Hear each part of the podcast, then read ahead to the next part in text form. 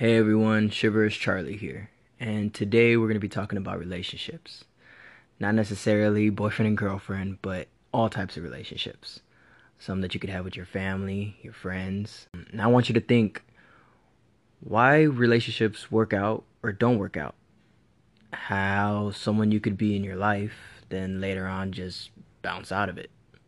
Maybe you had to walk away from the relationship or you left the relationship and then later on down the road you realized you could have fixed that, or you never wanted to leave, but you didn't see it panning out any other way. Why is that? Have you ever asked yourself why? Well, today I want to talk about some tips that we could use in our relationship. Now, I know we all have a lot of friends on Facebook and Instagram, and that's great but I want you to remember that they are friends. You should reach out to them. It's not good to just have a thousand, two thousand people on your Instagram and Facebook and never talk to them. You know, if if they're in your life, make it a point. Send them a message. See how they're doing. On their feed, you might see that they bought a house, bought a car, got a job. You know, show some love. Send them a text, send them a message saying, "Hey, congrats! I see you're doing good in life. You know, I just want to let you know that I see that and I'm proud of you." And that brings us up to our first tip. Show some love. You could show some love to anyone for anything that they are doing, especially if it affects you. That's the best reason to show some love. Like, uh, for example, one time I was having a really rough day. I was at work, got in a big argument with my boss, and had to come home and clean the house because my dog made a mess. And it was just a stressful day. My friends that live a couple of doors down in our complex, they dropped by and they said, Hey, uh, we went to the Escondido strawberry picking farm. They said, We got a bowl for you guys. And they literally took the time to pick strawberries, wash them, and bring them over and give it to us and say, We were thinking about you guys. And that was the perfect act of love. That's the best thing you could do to show some love. It honestly changed the rest of my day. You know, I, I was stressed out, you know, had a lot going on in the beginning of my day, and just those strawberries, my friends dropping them off, that changed my whole mood the rest of the night. So showing some love could definitely change someone's life. It's a powerful thing. It could make even the worst days that you're having the best of days. So spread some love, guys. Uh, tip number two respect. You got to respect any decision, opinions, or actions that your family or friends are going to make. It's okay to give them your opinion, you know, put in your two cents of what you think, but always end it with respect. So, for example, someone wants to change their career, they want to start a new path in their life. And you know that that career is probably a dying career, or you don't think it's it's a good idea. You don't tell them that. They're passionate about it, so encourage them. Tell them you support them. Tell them that you know that it's competitive and a risky field, but that you respect their decision and if there's anything that you can do to get information or connect them to someone in that field, let them know. That is showing respect. Also, respect your family and your parents. I know for many years I bumped heads with my mom and dad. We always had disagreements. I try and have them do things the way that I feel would benefit them, but in the end, it's their decision. And I gotta respect that.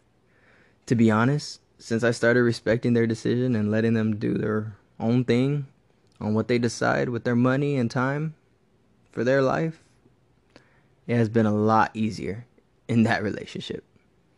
Plus, they are parents. I know if they need help, they'll come to me.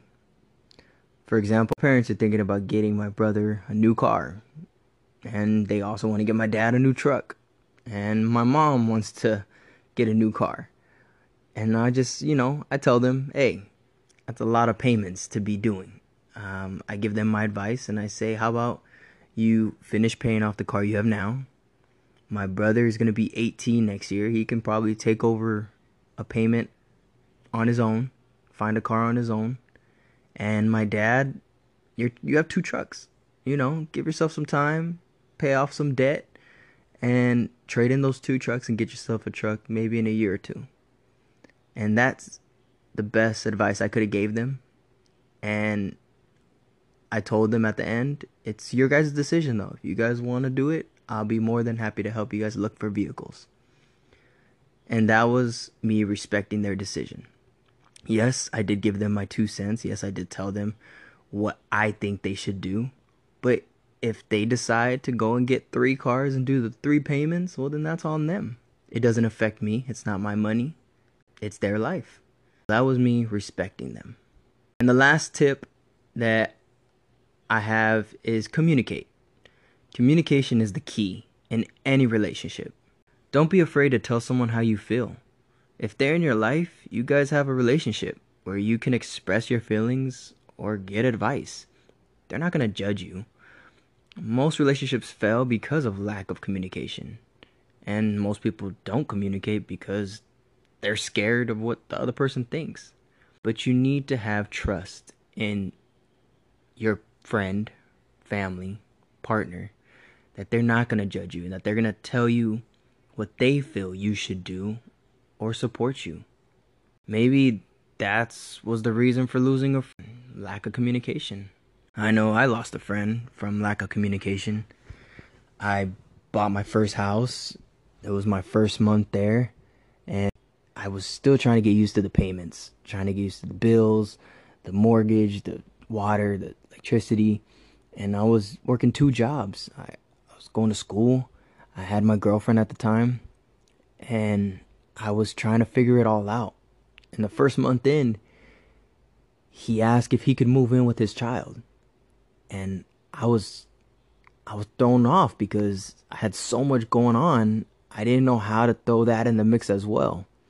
I couldn't do my friend moving in with a child, my girlfriend living in the house with two jobs, school, and trying to pay all the bills. Mind you, my friend wasn't working. He didn't have a good, steady paying job. And I asked him, How long you planning on staying? And he said until he gets back on his feet. Now, I was scared. To be honest, I was scared. And I tried to tell him that, but he took it as an insult. He shunned me away. He said, I thought you were my friend. You know, you're picking your girl over me. And it wasn't like that. It was more of, I just had so much on my plate. I didn't know how to handle it all. And so ever since then, uh, he's been out of my life. Not completely. Like I said, he's on Instagram, he's on Facebook, and we're still friends on that. But we don't hang out no more. And sometimes I send him a message on his birthday or I send him something and he sends something back and it's like a little brief message back and forth, but nothing crazy. I think one time I said, "Hey, let's hang out. Let's catch up."